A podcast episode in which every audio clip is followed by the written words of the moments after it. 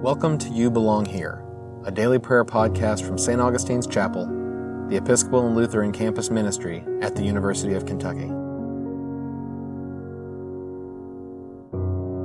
Lord, I call to You, come to me quickly. Hear my voice when I cry to You. Let my prayer be set forth in Your sight as incense, the lifting up of my hands as the evening sacrifice. Set a watch before my mouth, Lord, and guard the door of my lips. Let not my heart incline to any evil thing. My eyes are turned to You, Lord God. In You I take refuge.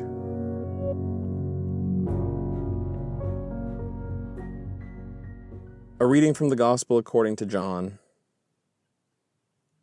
This is the testimony given by John when the Jews sent priests and Levites from Jerusalem to ask him, "Who are you?"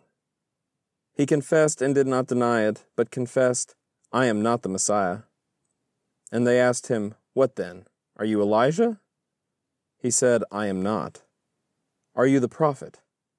He answered, "No." Then they said to him, "Who are you?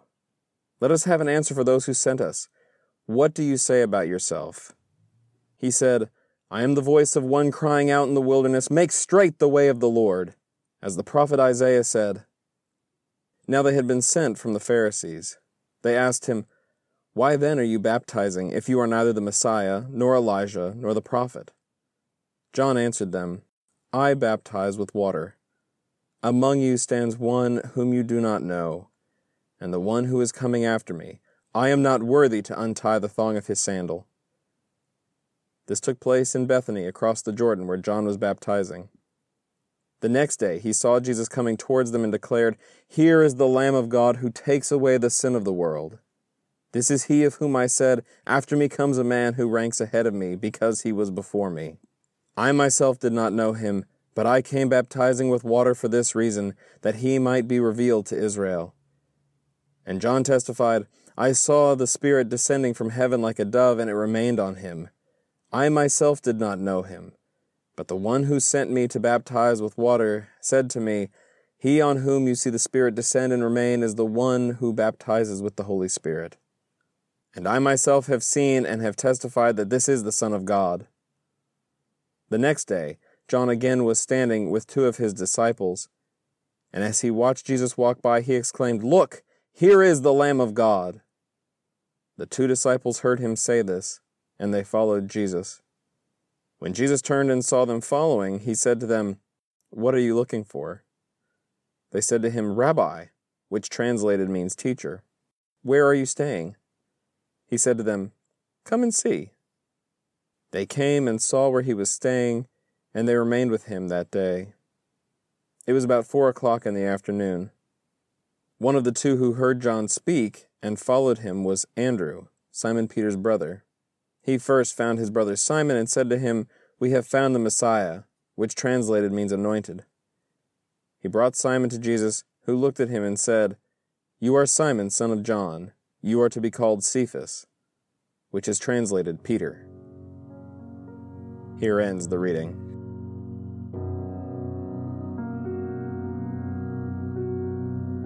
My soul proclaims the greatness of the Lord. My spirit rejoices in You, God my Savior, for You have looked with favor on Your lowly servant. From this day all generations will call me blessed. You, the Almighty, have done great things for me, and holy is Your name. You have mercy on those who fear You, from generation to generation. You have shown strength with Your arm, and scattered the proud in their conceit, casting down the mighty from their thrones, and lifting up the lowly. You have filled the hungry with good things, and sent the rich away empty.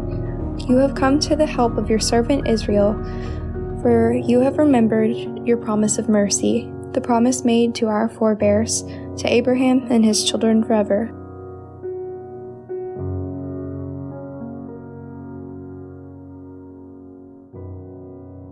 In peace, let us pray to the Lord, saying, "We pray to You, Lord."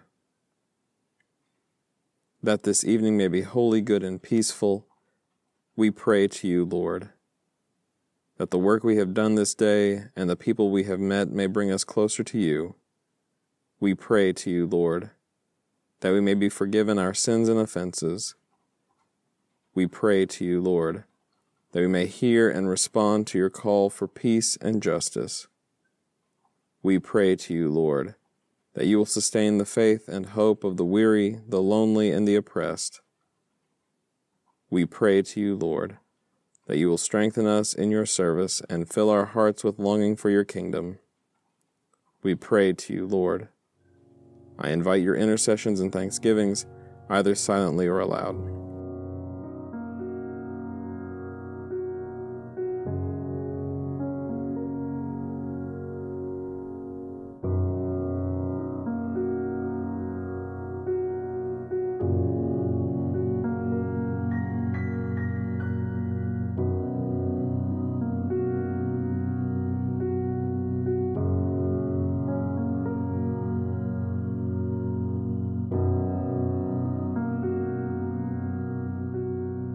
Gathering our prayers and praises into one, as Jesus taught us, so we pray. Our Father in heaven, hallowed be your name.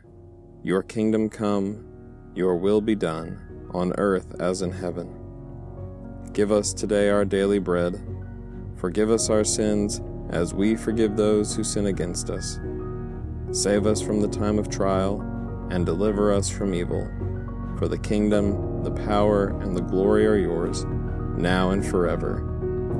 Amen. Let your continual mercy, O Lord, cleanse and defend your church, and because it cannot continue in safety without your help, protect and govern it always by your goodness. Through Jesus Christ, our Lord, who lives and reigns with you in the Holy Spirit, one God, forever and ever. Amen. Let the peace of Christ rule in our hearts. Let the word of Christ dwell in us richly. Amen.